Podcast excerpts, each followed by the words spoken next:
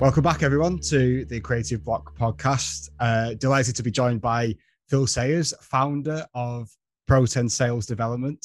Um, and today we're going to be talking um, all about how uh, creative people can um, put forward their best uh, value proposition, how they can best present themselves uh, to whoever, to clients uh, or, or to uh, potential employers. Who knows? Um, Phil, delighted uh, that you can join us today. Uh, thank you for oh, taking the time out of your day. I know you're uh, you're really busy, as most people seem to be at the moment. Yeah, it's a nice problem to have. Now I'm delighted to be here, Callum. Thanks for inviting me. Great. Um, so first of all, I think a, a, good place to start is just to tell us uh, a bit about yourself and a bit about uh, the services that you provide. Yeah, of course. So well, I you could probably tell from from the, the amount of grey hair I have now. I've had sort of 35 plus years in in a career in sales, sales management, and general management. And over the course of that, as you can imagine, I've seen and I've made plenty of mistakes. Um, but I've also sort of received huge amounts of training and equally trained hundreds of salespeople over the years. Nowadays, I, I work with small businesses, including you know service-related businesses, primarily helping them to sell more and to, and to sell more often. And I do that through a, a, number of routes. The, the most common one is I run a, a variety of different training or uh, sales training programs, whether that's you know on a one-to-one basis or I do open sales skills workshops. And this time last year, I also launched an online course that people can, can work through in their own time. But I also get involved with quite a few of my clients with ongoing um, coaching fundamentally based around their, their own sales activities, but it also leads into more general business coaching uh, as well. And, and I love what I do. I love working with, with small businesses. I love working with businesses who are service related. And, and I'm sure we'll talk about this more later, but you know, one of the key challenges that, that those types of businesses have is actually defining their real value proposition. It's, it's a major issue, but it, but it can be done. Great. So how how do you go about working with people then? What's like the the process and how do you kind of help maximize their sales? I mean, the, the first step in the process is purely and simply a really sort of quick exploratory call. So there's no sort of pressure on you. It's really just understanding, you know, what are the issues they're facing? What are they trying to achieve? What are they finding difficult? And then looking at well what's the most appropriate way to to help them whether that is through some sort of you know formalized training or if it is purely just um, some some introductory sort of coaching work. Um, so that's the starting point. It's really just exploring what's important to them. And that's no different really to any sort of initial sales call that you would have with a potential client as well. Uh, what's the kind of what's the most um, common thing that you find people come to you with? Like I, I assume that people have a vast array of different problems um, that they want your advice on, your guidance on, to do with their sales. But um, is there is there anything that stands out to you that's like a common theme amongst mm. whoever it is? Yeah, there are there are a number of common themes to be honest, um, but a lot of them actually boil down to one fundamental point, which is all around defining what their real value is. Um, the other ones that I come across regularly are how, you know things like how to handle objections or how to how to get a sale over the line, and also very commonly is how to start interacting with potential customers. But the starting point for all of that really is actually defining your value proposition because if you can articulate that in an effective way and then communicate that to potential customers, then you're more likely to get their interest into wanting to learn more. And that's when you move into, into the sales skills. And of course, with you know, if you're selling a physical product, it's much much easier to define the value proposition. If you're selling widgets, it has a function that it's designed to do, and whoever's looking to buy it knows what they need it for. So that's actually quite easy to do. But if you're selling something like services, which are very much intangible, it's actually quite difficult to measure the impact of what your service is going to do for your client. The second big issue that I see people struggling with is getting the client to understand what they really need. And to put that into context, if you if you um, think about a typical service business, if you get some interest from a potential client, it's because they have recognized that there's something that they want help with. And they know what that is, it's clearly defined, and it's a pretty fixed view that they're going to have. But there is a fundamental difference in many cases between what people know that they want and what they actually need. Mm. And where the real skill comes into, into having these conversations is opening up the conversation to, to find out what are the other things that your potential client might need that perhaps they hadn't realized, or perhaps they haven't made the connection between things that they need and how you might be able to help them. And that's where effective sales skills, effective questioning techniques really come into their own and help open up the conversation. Yeah, I, I want to touch on, on the kind of need and wants thing of, of clients in a bit, um, because that I know from my personal experience, that is something that is so common um, amongst basically any, more or less any client that uh, I work with or approaches me. Um, and I'm sure that other people in my industry, videographers, photographers, that, that that type of profession have those similar experiences as well. So I want to come back on that. Um, but going back to the value proposition thing, this is something that really interests me because I don't think it's something that is talked about enough when you're, especially when you're first starting out. Um, there's a lot of th- there's a lot of resources online about how to how to get clients um, as a as a videographer, as a photographer, um, but they rarely talk about value proposition. It's all about attracting the interest in the first place, if that makes sense.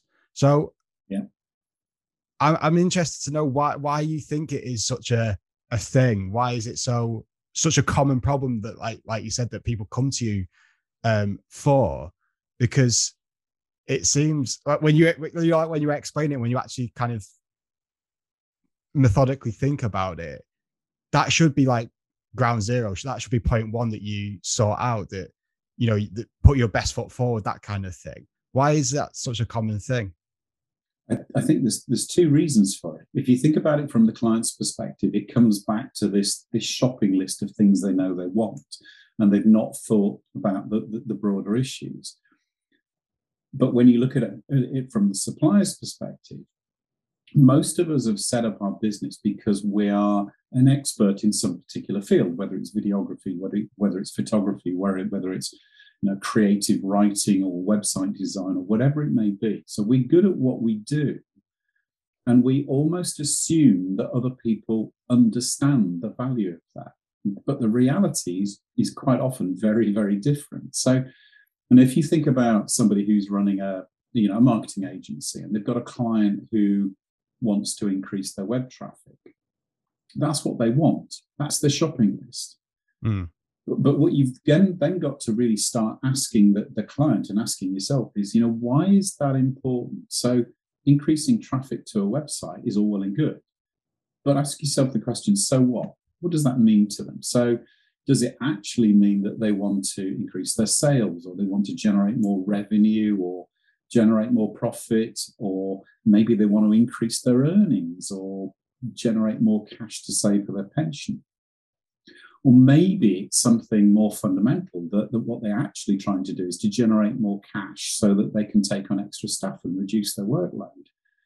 Now, the wider you start thinking about the way that your services can help your clients, the greater the value proposition that you have and that you can then start to promote.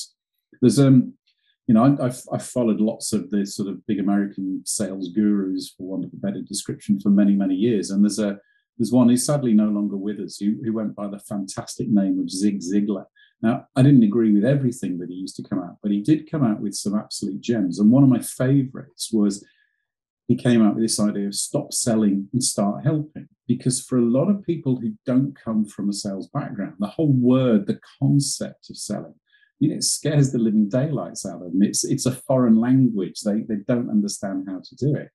But if you reframe your mind and think, I'm not interested in, in selling anything when I'm talking to a client, what I'm interested in is trying to help them overcome whatever issues they're facing, you know, help them achieve whatever objectives they're trying to achieve, then the sale would t- will much more is much more likely to naturally follow on.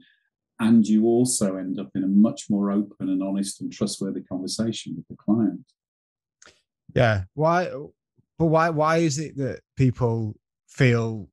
I don't know. I don't know how to phrase it. Really, feel like they're stepping on someone's toes, maybe when they're doing that. You know, like someone's a potential client's come to them. That's hypothetically hypothetical situation. Let's say um, as a as a videographer, as a freelance videographer, there's a um, a client come to come to me and said, right, well, we want this, this, this, and this because of this. Whereas actually, instinct, even even instinctively, you kind of know that's what what you want isn't going to achieve the results that you want to get. But maybe maybe it's because of a lack of experience in that situation or whatever it may be. It is quite common that people feel like they can't or don't feel comfortable enough to challenge that to be like, well, I'm I'm the expert, so to speak, and I know from experience, whatever it may be, that actually what you need is X, Y, Z, not A, B, C. But they kind of go along with it anyway because they don't want to ruffle feathers or whatever it may may be. Why why is that? I, I think it's it is as you as you've described. It's it's a nervousness about trying to change the direction of the conversation. You know, you're sitting there thinking you've got this incoming inquiry. Somebody is interested in what I do, and you're going to quite naturally focus on what they say they want. Um, but but the more you can open up the conversation into other areas that you think you might be able to help them with, the more likely you are to come up with a, with a much more valid and appropriate solution for them. One of the key things you can do is to actually ask for permission to explore other areas. Um, and in almost every case, if you actually say to a potential client, you know, I appreciate that this is this is what you're saying that you want. Are you happy for me just to ask a few more questions to see if there are other ways that we may be able to help you?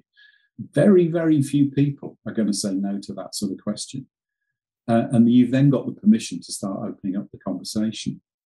If all you do is focus on what the client says that they, they know that they want, A, you're probably going to miss opportunities for providing much, much greater value. But B, you're also limiting your ability to, to, to handle the competition because most of your competitors will be doing just the same as you. They're just mm. focusing on what the client says they want. And, and the value proposition that you provide is going to be unique to each and every client. So, you know, don't don't think that if you're a videographer, that there is only one aspect that you're going to be able to, to help your client with. There might be a whole myriad of things that you can help them address through providing a, a, a, particular type of service. So the more you can open up these conversations, the more likely you are to find more opportunities to help, but also more opportunities to build a much, much greater value proposition than most of your competitors are going to be doing. Yeah. So does it does it just come down to to coincidence? Is it uh, not coincidence? Sorry, that's the wrong word. Confidence. Is it is it something that's just as simple as that to have confidence in your skills and your ability and to to have that conversation with a potential client because when i've done that in the past i've felt immediately that that bond that level of trust with that client whoever it may be goes up tenfold straight mm. away just because i've explored different situations with them different uh, things that we could do to potentially help is it is it as simple as, as confidence in in that I, I think it's two things, to be honest. Confidence is absolutely important, and confidence is something that you can develop and build and grow over time. But you can you can make a huge step to building the confidence if you understand the sort of basic techniques that you need and the sorts of process to follow that will help you keep control of the conversation. Um, and they're not necessarily difficult concepts to, to, to understand. And that's you know, a lot of what I do on things like my workshops and my training programs is introducing the sort of four or five key, key techniques that you can use. And it takes a little bit of practice, and certainly some of them, the first couple of times you use them, it'll feel really, really uncomfortable. But as you as as you become more more familiar with them, then definitely the confidence grows. Um, but a lot of it is, you're absolutely right, is that once you start having that type of conversation where you're opening it up and you're not just answering a set of questions that the client's got, then you start to build a much stronger relationship. Um, and it's a relationship that then, then is built on trust. And you're also more likely to get an emotional buy in from the client. It's a bit of a cliche, but it's still very true. This idea that people buy from people. You know, people will make purchasing decisions on two very distinct um, aspects. One is a functional decision, i.e., can this particular supplier provide me with what I need?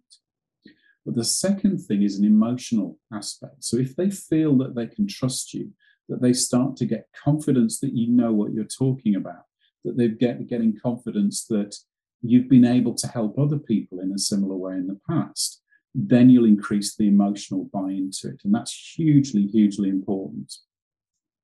Yeah.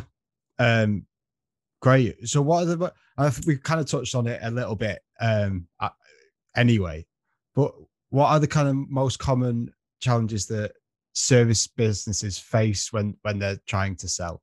Is it things that we've already covered, or is there kind of a bit more to it? It, it's fundamentally what we've covered, but the, the key to it really is all around understanding what's important to the client. So, you know, that, that, example I gave, you know, if you've got a marketing agency and they've had an inquiry from somebody who wants to increase traffic to the website, that's great. But keep asking yourself the question so what? So, what if I increase traffic to the website? What's that going to mean to the client? How is it going to help them in other aspects of their business life and their personal life? And the, and the business and personal life is also incredibly, or can be incredibly important.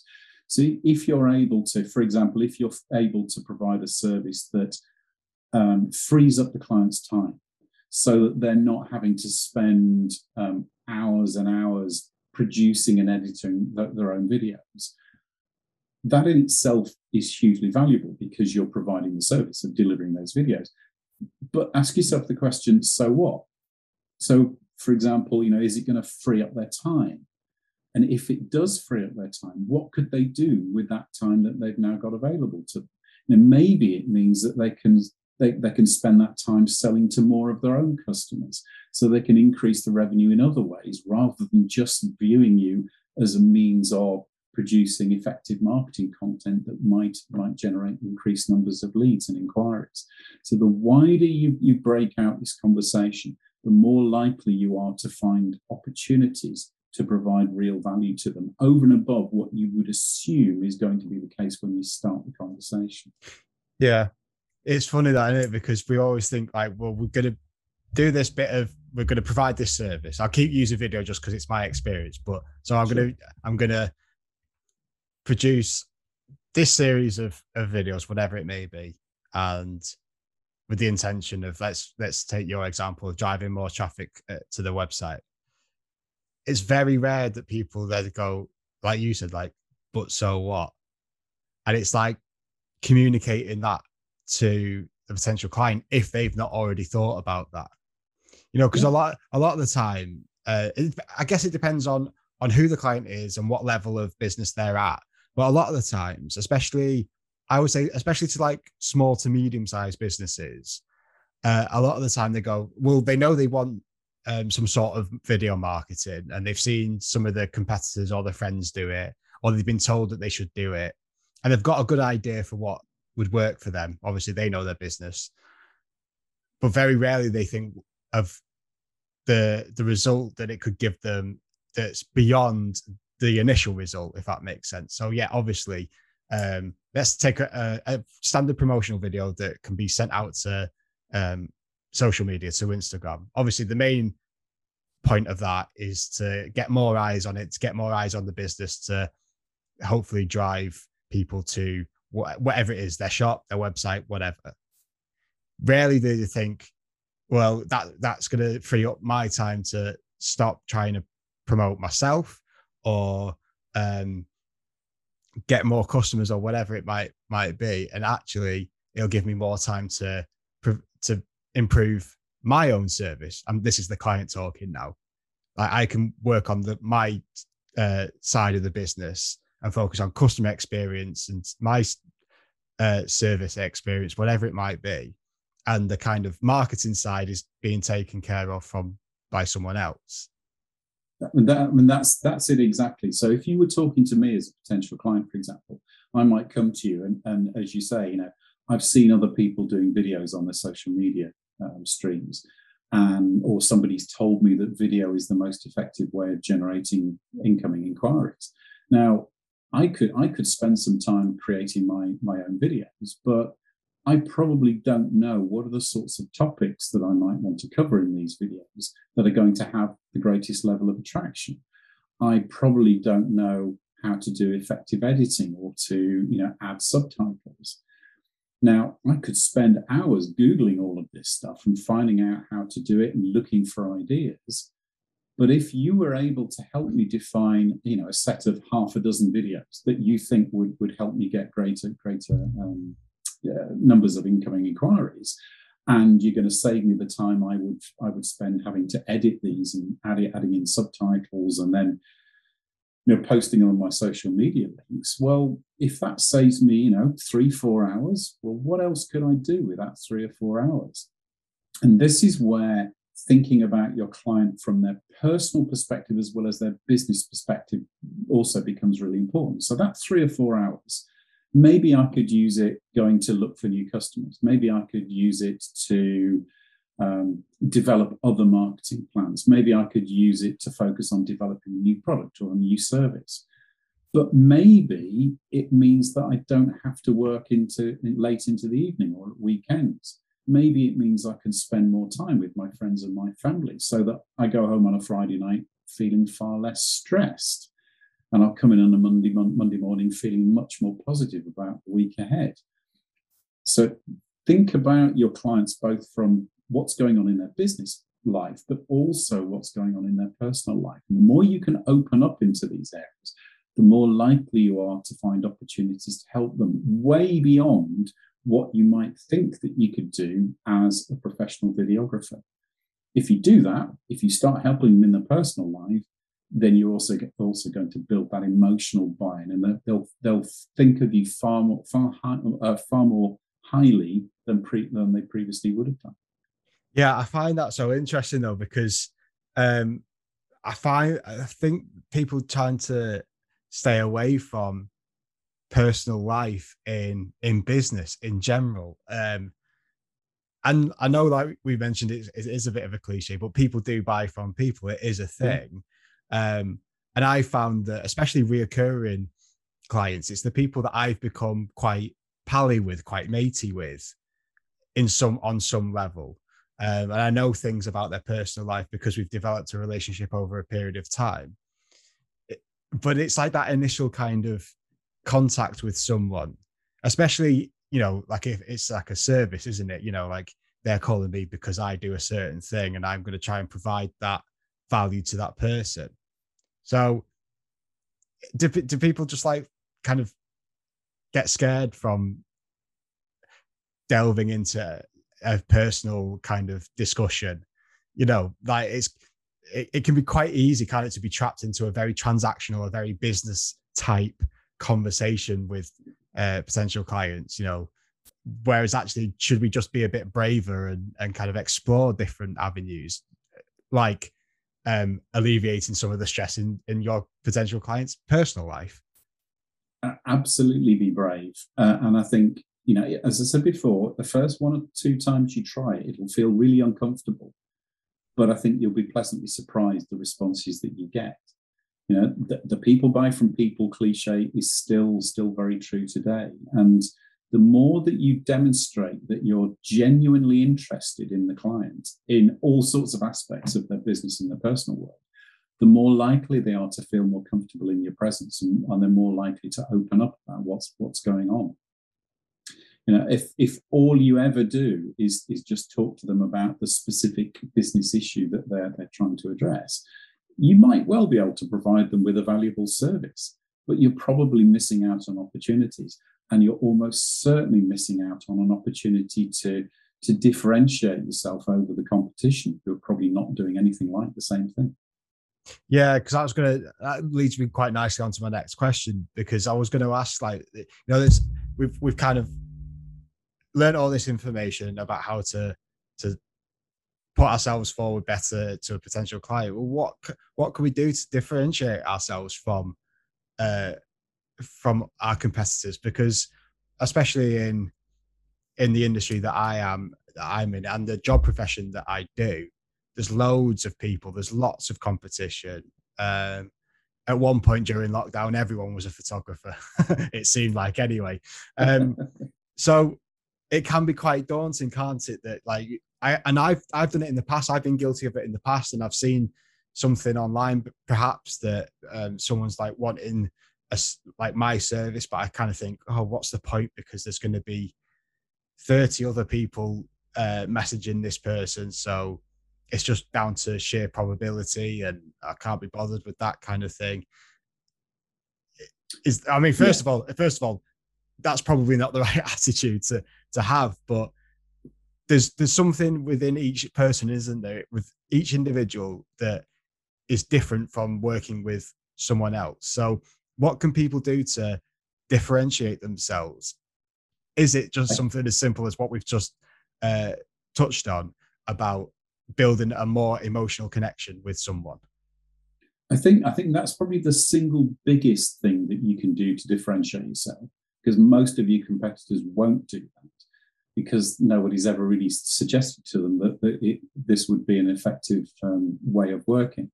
But there are other things that you can do, and, and they're, they're probably the fairly obvious ones. So the, the, the first one is really just looking for aspects that you can offer your clients that others might struggle to provide. So there may be some sort of technical aspect to, to your particular service that, that makes you slightly, maybe not unique, but slightly different to the majority.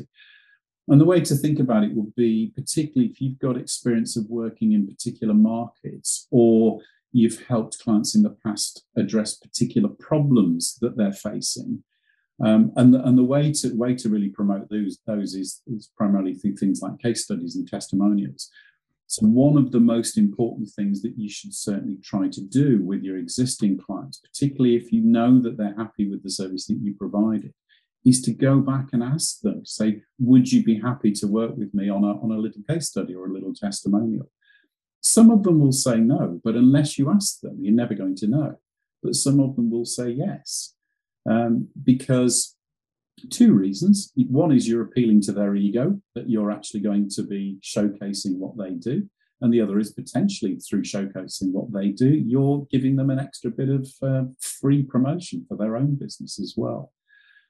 The other fundamental thing to remember is that when, when, we, when you talk about marketing your services, you, you, you may have come across this sort of concept of niching. So, you know, being, being viewed as a specialist in one particular area. And certainly when you're developing your own marketing plans, I would always recommend that you try and focus your efforts around a particular niche. Now, that niche might be a particular vertical market that you work with, so, or it might be a niche that relates to particular problems that you help your clients uh, overcome. Or it might be a niche that relates to you know, the type of client. Is it, you know, I do you focus maybe on one man bands or small to medium sized businesses, or do you focus on large enterprises? But the more you can really define your ideal target customer, whether that's because of the market they operate in, their size, the type of issues that they face, the more you can do that, the easier it becomes to then start to, to, to start to think of ways of promoting your services because you can then start to talk directly to other people who are of a, of a similar category. Now, that doesn't mean to say that because you're niching your sort of marketing messages, that you actually can't work with anybody else. You can. Um, but if you if you if you keep your marketing messages really tightly focused, aimed at a specific, you know, core set of ideal target clients, then it's more likely to be effective for you. Yeah, because that's actually answered a, a, question I was going to ask because um, it it can be it can be uh, come up against quite a lot of uh, backlash, quite a lot of friction when people suggest niching because it's like, well, I'm kind of leaving a lot of clients on the table there if I only focus in one thing. It, a lot of the time, I think it's down to um, people kind of maybe not understanding what what niching is, what what picking a niche is, what you know. Like I'm quite glad that you've said that it could be several different things. It's not just like um, I only work with gyms.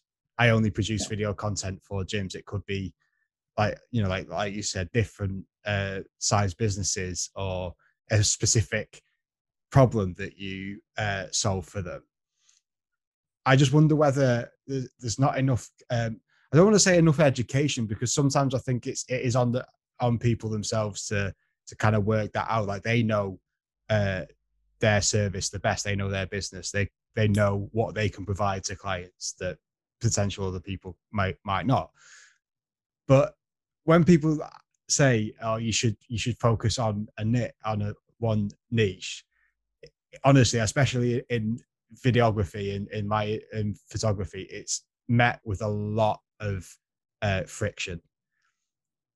Okay. but but so, but the but the success but when people do that and they and they see the success of doing that that isn't i don't think that's talked about enough compared to people go i can't do that because I, I need all the clients i can get pretty much and they come from a, a variety of and some people even say like i like the variety of people that i work with mm-hmm. but but potentially they could still be niching but still work with that variety of client Absolutely, and that's why I say there's there's a there's a key difference to draw here between niching your marketing and niching the business. So if you take your example, let's say you're, you're a, a photographer and you decided that for marketing purposes you're going to focus on gym owners. So what you then need to start thinking about is well, what are the problems that a gym owner might have that I might be able to help them with. And it's going to be things like attracting new clients, but it hmm. might be saving them time doing creative work that they're really not comfortable doing. And what could they do with that, that time? So if you then start doing Instagram posts or you know LinkedIn or Facebook articles around how you can help gym owners attract more clients or save time that they can use for more productive activities. Well, what's going to happen if um, I don't know a local garage owner sees your post and they think actually we could do with some more clients as well, and actually if I could save some more time, I could spend more time, you know, uh, going to talk to new customers or, or working on additional marketing functions.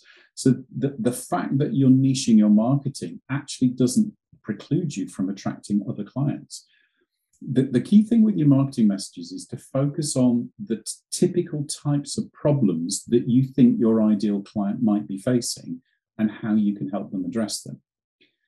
And even though your, your message appears to be targeted purely at, in this case, gym owners, you'll be pleasantly surprised, I, I, I would expect, how many other industry types might actually read those posts and, and, and recognize uh, the, the, sort of the similar issues that they're seeing in their own business. And that's how you start to generate inquiries from other areas. And the sheer fact that you're niching your marketing message does not stop you from working with other types of clients at all. Yeah. One thing I want to I kind of touch on that we mentioned before is um, a lot of people get into service based businesses uh, because, like you said, they're an expert, it's their passion. Um, whatever you know it, it, could have been a hobby that they've turned into a business but not necessarily sales focused people which is ironic since a lot of people start businesses um, so a lot of the advice that we get given across you know a plethora of different mediums whether it's youtube articles whatever it is um, and, and people then kind of feel quite uh, enthused to to go out and and implement all this advice that they've been given straight away. And, you know, obviously because it's their business and it's their passion, it's like really energetic, really enthusiastic. But because we're not salespeople, we might not know necessarily how to act in those situations. And we can kind of come across as a bit uh, pushy, maybe, because we're so yeah. desperate for we're so desperate for the work um, and, and to show off to show off our skills, essentially to show off our work. Um, which is again, which is ironic because we've all been to uh, forecourt, forecourts, uh, uh, uh, car sales um, garages, and no one likes like no one likes a pushy salesman. Um, Absolutely. but it can be quite easy to fall into that, especially if like, you know, you it could be that you're quite uh, desperate for the work at that particular time, whatever it might be. What's the best way to to not come across like that, essentially? Okay. Well, well, the, the first step is to recognise that, as you rightly say, nobody likes a pushy salesperson, and I think that there's a there's a real common misconception that to be successful in selling, you've really got to have the gift of the gab. The reality is that you know that couldn't be further from the truth. And the key thing is you've got to start by building a relationship with your, your client or your potential client. You've got to demonstrate interest in them, what's happening in their world, both their personal world as well as their business world. Then you need to start exploring why, where they might be facing the challenges and not just the issues related to, to your specific service, as we said earlier on. And, and the reason that works is that is that if all you do is is meet with a new client and then dive into it into your standard sales pitch that talks about the type of work you do and how wonderful you are, how experienced you are, the type of clients you work with. It's all about you. And what you actually want to make, make the conversation about is all about the client. So the last thing you should do is dive into a sales pitch because it will put no end of people off and this and this is probably one of the most most important skills that you can learn is understanding how to open up that conversation but the interesting thing is that the more you've thought in advance about the types of problems that your typical client might be facing and how you might be able to help them address them that then actually gives you the perfect content to be able to develop a, a set of what we call qualification questions. So, really open ended questions that you can start the conversation off with that encourages the client to talk about their business, about what, what the issues are that they're facing. And then you know what the problems are that you need to address. So that when you do start talking about your particular service, you're only talking about it in relation to the issues that you already know are important to the client. Yeah. So the fact that, you know, the fact that you let, us let's, let's say that you've got you've got clients in the UK and in the States and in Australia. Now, to me as a potential client, I may not care a damn if you're working with people in the States or in Australia, but if I know that you've been able to help, you know, sales trainers and business coaches like me get greater coverage and get greater client attraction through through the services that you provide, that's probably going to be more interesting. So that's what you should be talking to me about. So the, the, the, focus has to be all about the client to start with. Understand what's happening in their world and don't fall into that trap of diving into, into a standard sales pitch because it will put people off. Yeah, that is something that's quite hard to do, isn't it? Especially if it's like a, a fresh business, if it's something that you just started, um, because you're so enthused by it that it's like it's really hard to kind of not just talk about yourself for ages. Yeah. And like you said, like, but it, but that that ha- happens in any sort of conversation that you have with anyone, whether it's mm. business related or not. Like, how many times would you, I don't know, meet up with friends or with, um, or, or on a date, for example? That's this is a good example. On a on a it's first, a really good example. On a, on a first date, and for I don't know, two hours, talk about yourself nonstop and not ask any questions about the other person, yeah. not not get to know them. You don't know anything about them at the end of the night, but they know a lot about you. That's that's a lot, isn't it? That's quite intense. It, it's really intense, and I can guarantee you won't get the second date. And and you know, business conversations are no different. There's a, the technique I, I teach. I always tell people, you know, as, you, as you're talking to a potential client, just ask yourself constantly, why am I talking? And if it's because you're really enthusiastic about your product and you want to give them lots of information, stop, take a deep breath and think. If you're talking because you're asking a question to encourage them to open up more about what's what's going on in their world, or if you're responding to a question that they've asked you about your services, that's good just avoid diving into the sales pitch. And, and the date analogy is, is, is, an absolute perfect one. You're right. You know, if you spent two hours talking about yourself on the first date, you will never get that second date. And it's no different in business.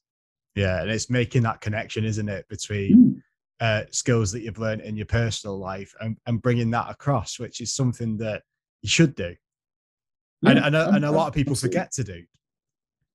They do, and I think there's two reasons for it. One is because they're really enthusiastic about what they do, and they're excited about the opportunities that, that they've got talking to a potential new client. But the other thing I think is the lack of understanding of the sort of techniques, the process that you can go through to give you a bit of structure to the conversation. And that, that's a lot of what I cover on, on, on my, my training programs is giving you a sort of four step approach that allows you to move the conversation forward in a structured way and to understand where you are in that process so that if you need to loop back and start again, you can do without losing control of the situation. Um, and the other the other thing with all of this stuff, you know, it, it takes time to learn it and it takes time to develop your own your own skills and your own techniques.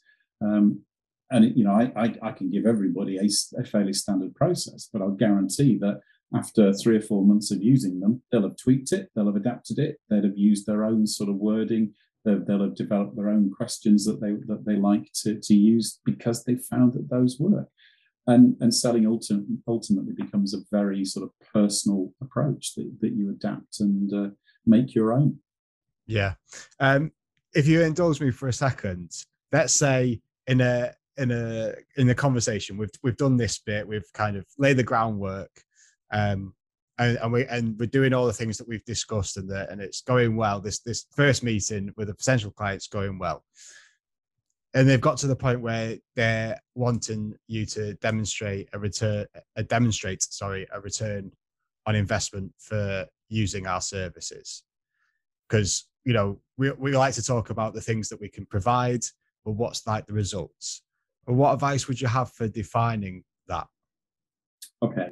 It, it, it will come back to what we've already covered, but but I, what I would say is that in a service environment, it's actually quite difficult, not least because there may not be a direct and easily measurable correlation between what you offer and the results that are generated. So, you know, if you're designing a new brand and logo for a client, can you actually measure the impact that has on sales? And in, uh, on top of that, it may well be that the client is doing a whole number of other things, all of which might have an impact on their sales levels, either individually or collectively. So it can be really difficult to, to measure the, the true return on investment. But that doesn't mean that you shouldn't try and do it. So, so my advice would always be to, to try and look for a variety of areas within the business where your work could have an impact. So, you know, we talked earlier about that example of a client wanting to increase their web traffic. Well, what you should also start to look at is the wider impact that that what you're doing could be having on their sales or their profit or their earnings or the cash they've got available to, to, to use for further investment. So don't just focus on measuring the, the short-term change in website traffic review the other aspects as well. And the more you can identify how we've helped them in a variety of ways, even though each of those individual ways might be fairly minor, the, the, um, the sort of collective impact is likely to be much larger and the greater the value that will be that the client will attribute to, to the services that you're providing. Okay. So that's we've we've done that bit of this of this hypothetical conversation. Um, you've explained the return on investment and the client's like happy with that. Great. Sounds sounds amazing. Then it comes down to the pricing. It comes down to that that chat that not a lot of people want to have but i've certainly learned the quicker you can have that and the more comfortable you are with with talking about money the easier it is. And actually it's not as scary as you think. And a lot of the time the other person respect you a bit more because they see you more as a as a business peer then because you're not afraid to, to talk about money yeah. what you know a lot of the times there are objections to pricing i think that's quite a common thing what's the best way to respond to that though as a as a service yeah. provider because you've you've priced your service at most of the time a lot of people overprice but most of the time you've priced your service at a a, a, rate that you think is fair and at a rate that you know will get a return on investment if if someone pays yeah. for that um, yeah. because you know your quality and the level of your work and what it'll do for for someone's business business is business though. And a lot of people, potential clients will go, oh, well, we were thinking it was going to be this amount and you've quoted us 10 times that. What's the best way to respond to that? Okay, I'm, I'm going to answer that in two, in two ways, Callum. The first thing I wanted to say is, and, and I'm glad you mentioned this earlier, was saying that you know you need to have the price discussion earlier on. If at all possible, avoid leaving the meeting with the client not having discussed the price. Because if you say to them, okay, I'll get back to you with a proposal, and then send that 24 hours later, a couple of days later, it's giving the client more time to think and potentially talk to other people. And it makes it harder for you to respond and address any objections that they may, may have. So, if at all possible, try and have the price conversation with them there and then. Now, the price objection is by far and away the most common objection that anybody in sales and in business ever comes across. And it's, and it's really easy to assume that price is the only deciding factor. But if you do, it's a bit of a slippery slope and it typically le- leads to price wars that really won't help you. So, so be prepared to, to defend the price that you've quoted. And if you genuinely feel that it's a fair representation of the time and effort that you're going to be putting into this, it's a fair reflection of the experience that you're bringing to the project, the years of work that you put into building up your, your skill set, then don't be afraid to defend it. And if the client is solely focused on price, then it probably means they don't fully recognize the full value of what you're offering. And with any objection that you're faced with, first and foremost, don't argue. You might be hugely insulted that a client is questioning the prices that you've just quoted to them, but you can't afford to show that.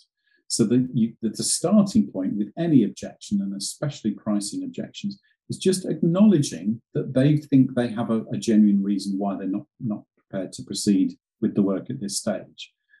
But then question what they mean. And that might seem, seem a little bit odd if they just said something like, oh, you're too expensive. But, but think about, about it this way the statement you're too expensive could actually mean a couple of things. It could mean that they feel that you're not providing value for money, or it could mean that they've had a quote from somebody else, else that's lower, or it could mean that they don't think they've actually got the cash available right now to, to go ahead with this particular project. So you, you need to make sure that you question exactly what they mean by whatever the objection is that they've raised. And once you once you've got clarification of that, then demonstrate that you understand their objection by paraphrasing it. So repeat it back to them. So okay, you know, I, understand that you feel that the, the price is too high um, and that you've had a competitive quote from elsewhere, which is you know, 10% lower. Once you've demonstrated that you understand the objection, that's the point that you can then start to address it. And you address it by going back to all of the aspects that you clarified earlier, where you can focus on the full value that you're delivering. So, you know, we've already explained that by, by working with us and we're going to be helping you create you know, this set of six professionally presented and produced and, and edited videos. They'll be fully subtitled. We're going to give you guidance on how to use them, where to post them. Uh, and off the back of that, we're expecting you to, to get an increase in website traffic, traffic of know, 10%, whatever it may be, which it could potentially result in three new clients over the next two months, which is likely to generate an extra £20,000 worth of revenue. Now, our fee for this, this work is only £2,000. So £20,000 return on investment versus a £20,000 investment in the first place. How does that sound? So you're, you're reinforcing the value that you're, that you're providing. And the other thing with pricing is that if you if you pitch your price before you've explained the full value that you're going to deliver, then all the the only thing the client will focus on is the price. That's the only thing they've got to compare you with somebody else. If you position your full value first and then position your price, then the price becomes an investment that is then going to ger- generate a return for them. If you still can't get them to move, they still feel that the price is too high for whatever reason, there's a lovely question you can ask that, that will help clarify whether or not they're actually a genuine prospect here. And that's to say to them, look, price aside, Is there any other reason why you wouldn't be prepared to go ahead with us today? And if they say no, then you know that you can you can address the pricing issue itself. Now, please, please don't start to discount your price. Respect and value your services and be prepared to defend them. But if you feel that the actual cost that the client needs to pay is still too high for them for whatever reason, then then consider perhaps things like reducing the scope of the project. So instead of offering them five, you know six videos, maybe we'll do five videos, which allows you to bring down the, the overall cost of the project, but is still recognizing the value of, this, of the work that's going into them if if their issue is around you know their the affordability they, do they have the cash available? Then maybe you could look at doing things like you know uh, uh, uh, spreading the payments offering them some sort of extended payment plan. But whatever you do avoid just starting to get into a discounting routine because because as i said it's a slippery slope. Uh, and all you're doing is effectively saying to the client well actually the price i gave you earlier on was probably a bit too high and I was just trying it on. So I'm actually prepared to do the work for less money. So don't do that because it will undermine the relationship that you've spent so much time trying to build up. Yeah, I think if there's one one thing that people should take away from that, it's that because I know that is so common. I, I, I imagine among many service uh, based businesses, but definitely the one that I'm in, it's it is like a common thing that.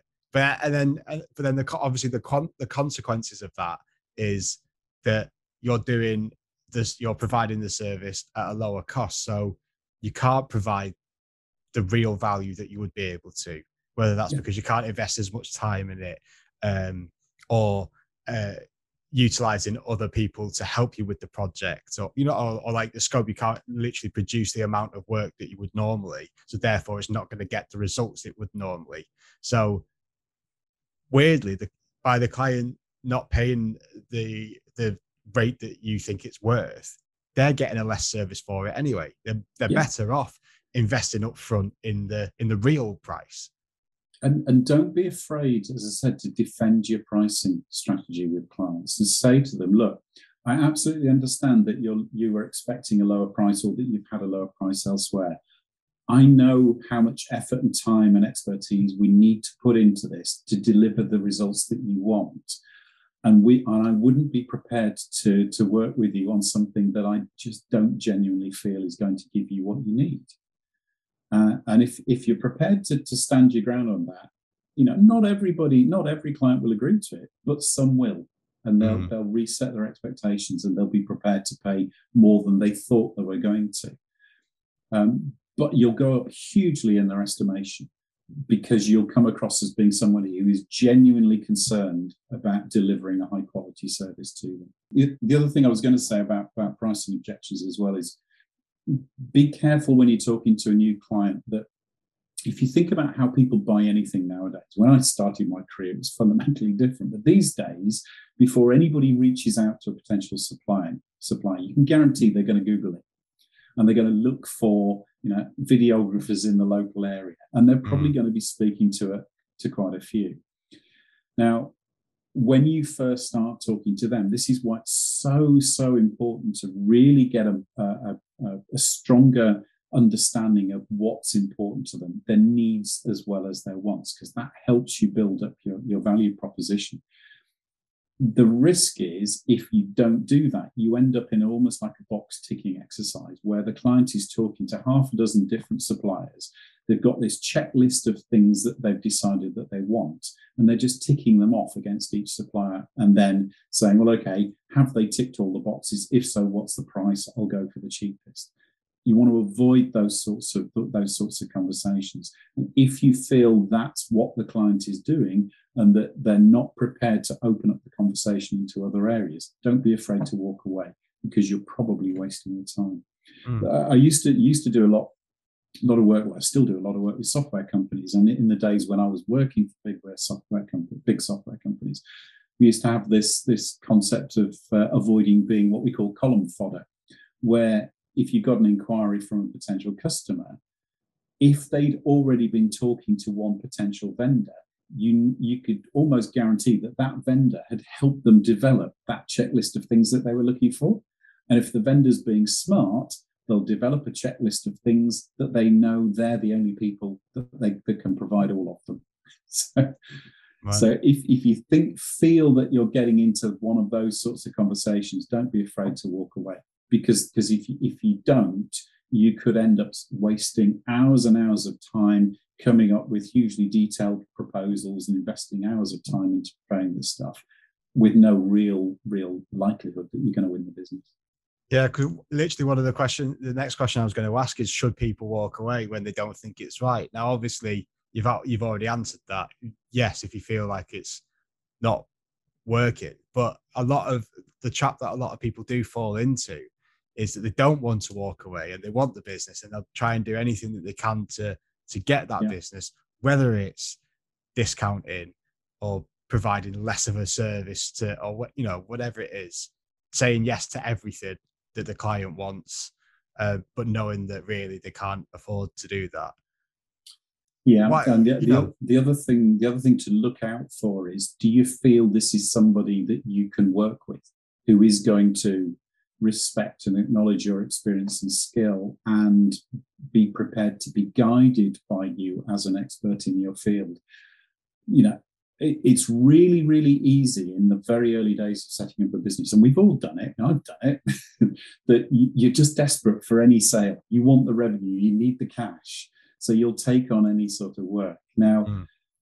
I, I, I would never be so blunt as to say to you, never do that, because in the really early days, yeah, you need to generate some cash. But once you start to get a little bit of momentum going, please, please don't be afraid to walk away if you don't feel that this is a good proposition for you, because you will waste a huge amount of time and effort and, and also increase your stress levels hugely if you've got the client from hell. And, and we've all had them, you know. That's, yeah. You know, the client who is constantly demanding extra and expecting you to do it as part of the package. You've got to keep control of that conversation. So if you don't feel that they're going to be a good good client to work with, don't be afraid to walk away because you'll you'll thank yourself later. Yeah, and it's having that it's having that foresight, isn't it, to to do that. I've got one final question for you, Phil. Sure. How how can creatives continue um, on a on a positive path? Maybe they built up that momentum where they're in a position where they can potentially walk away from from some uh, jobs, from some projects. How can how can they continue on that path and develop develop a client base that is reliable and can be, you know, uh, fruitful for them long term? I, I think there, there are a number of things I'd, I'd suggest, Cal. I mean, first and foremost is continue to develop your sales skills. You know, whether that's through doing some sort of formal training or just continuously reviewing how you're operating in these in these sales calls, in these sales meetings, to try and work out, you know, what worked particularly well or what didn't work um, reflect on your results as well. You know, why did you win a particular project, or why did why do you think you might have lost it? And if you've lost a project, don't be afraid to go back to the client and say, look, it would really, really help me to understand if there's something I could have done better. I appreciate you've made a decision. I'm not going to try and make you change it. But could you perhaps give me any sort of feedback as to as to why you chose somebody else? Because that sort of information is invaluable in helping you change how you operate with, with, with future prospects. So look at how you've, you know, how you've conducted the process and all the things that you could do to, to make it better. And the other thing I would also say is, is track your results to understand how well you're doing and where you could make improvements. So one of the things I, I introduce to all of my my sales coaching clients is I give them a simple template that they can use to track their activity and their results and their sort of conversion rates between new inquiries through to finding opportunities, proposals, and leads and so on. And it it sounds like a little bit of overkill, but, but in fact, it's incredibly valuable information uh, because over time, you get two benefits from it. One is you start to see trends of where perhaps your conversion rate from inquiry to an opportunity seems a bit high, or maybe it's getting it's, it's getting worse over time. So that get, gets you to start to think about what could you do differently. But the other thing it also helps you to do is it, it get, gets you in a position where you can actually start to build your own activity plan. So you know on a weekly basis how many of these sort of initial outreach calls or emails you need to send in order to generate the end results that you want by the end of the, uh, of the current financial year. on an ongoing basis, you know, maybe even consider working working with a sales coach, somebody who can look at what you're doing and give you an independent view of as to things that perhaps you can improve on, or, or things that you might want to new techniques that you might want to introduce. But above all, above all anything else, keep in contact with your existing clients. You know, if they were purchased from you and they're happy with the project that you've delivered, they're happy because you've done a good job for them. They're happy because they've recognized that you're interested in them and their business. They've recognized that you're somebody to be trusted and potentially could work with again.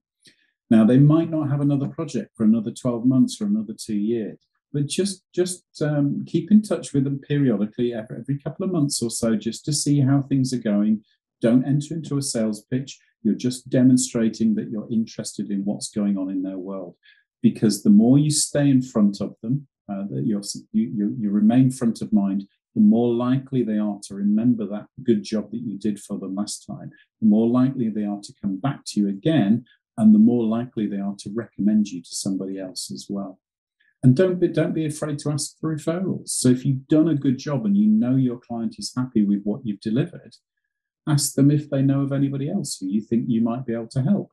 Again, they might might say no, but you but you won't get any referrals if you don't ask the question. So don't be afraid to go back to, to happy clients and ask if they know of anybody else you might be able to work with. Yeah, it's, it's just reminded me of something my nana used to say that was like, if you won't get if you don't ask. Yeah, it's pretty much it's pretty much like that, isn't it? And it also is. the other the other thing that uh, crossed my mind then is to not do it all on your own. Like you said, you know, like if you think you are potentially might struggle with sales or benefit from working with someone like yourself, then that's that's a good investment to make, isn't it? You know, like a lot of the time we kind of get into like this tunnel vision of like we have to do it ourselves, else it's some sort of I don't know failure or whatever. But actually reaching out to people like yourself is a is good, isn't it? That's a it's a good thing to be doing. It, it, it is, and it, and again, you know, if if anybody wants to do that, I'm obviously more than happy to to, to have a sort of exploratory discussion with them. But the, but if you think about in terms of the value that I deliver, you know, my value is not the sales training or the sales coaching the value that I deliver is helping big people become more effective at selling. So they win more of the opportunities that they come across and they sell more often and they spend less time um, trying to find new clients. They spend less time in individual um, uh, sales, sales, sales cycles, sales processes that's how you need to think of your own business. What's the wider benefits that you're delivering to your clients? Because that's your real value proposition. Great. And anyone who's listening, how do they get in contact with you if it is something that they're interested in in pursuing? The, the obvious place to start is the website. Uh, it's www.protensd. That's P R O T E N S D, protensd.co.uk. Um, and all my contact details are on there. Or if you want to connect with me on, on LinkedIn, I'm very active on LinkedIn. Um, and, and I post regularly about all things sort of sales and business related. So if you want to follow my post, you know, please connect with me on LinkedIn. But if anybody really just genuinely wants to explore some of the issues that they're facing, you know, just get in touch uh, and let's have an initial call. As I said before, it won't turn into a sales hmm. pitch. It'll be all about you and I will explore whether or not I think I can help you. And if I don't think I can, I will be open and honest and upfront and tell you so. So, you know, don't be afraid to get in touch. Great. Phil, it's an absolute pleasure to talk to you today. Uh, thank you again for taking time out of out of your day, out of your busy schedule, um, uh, to, to come on and do this because I think that would have been really helpful for a lot of, uh, especially freelance creative people.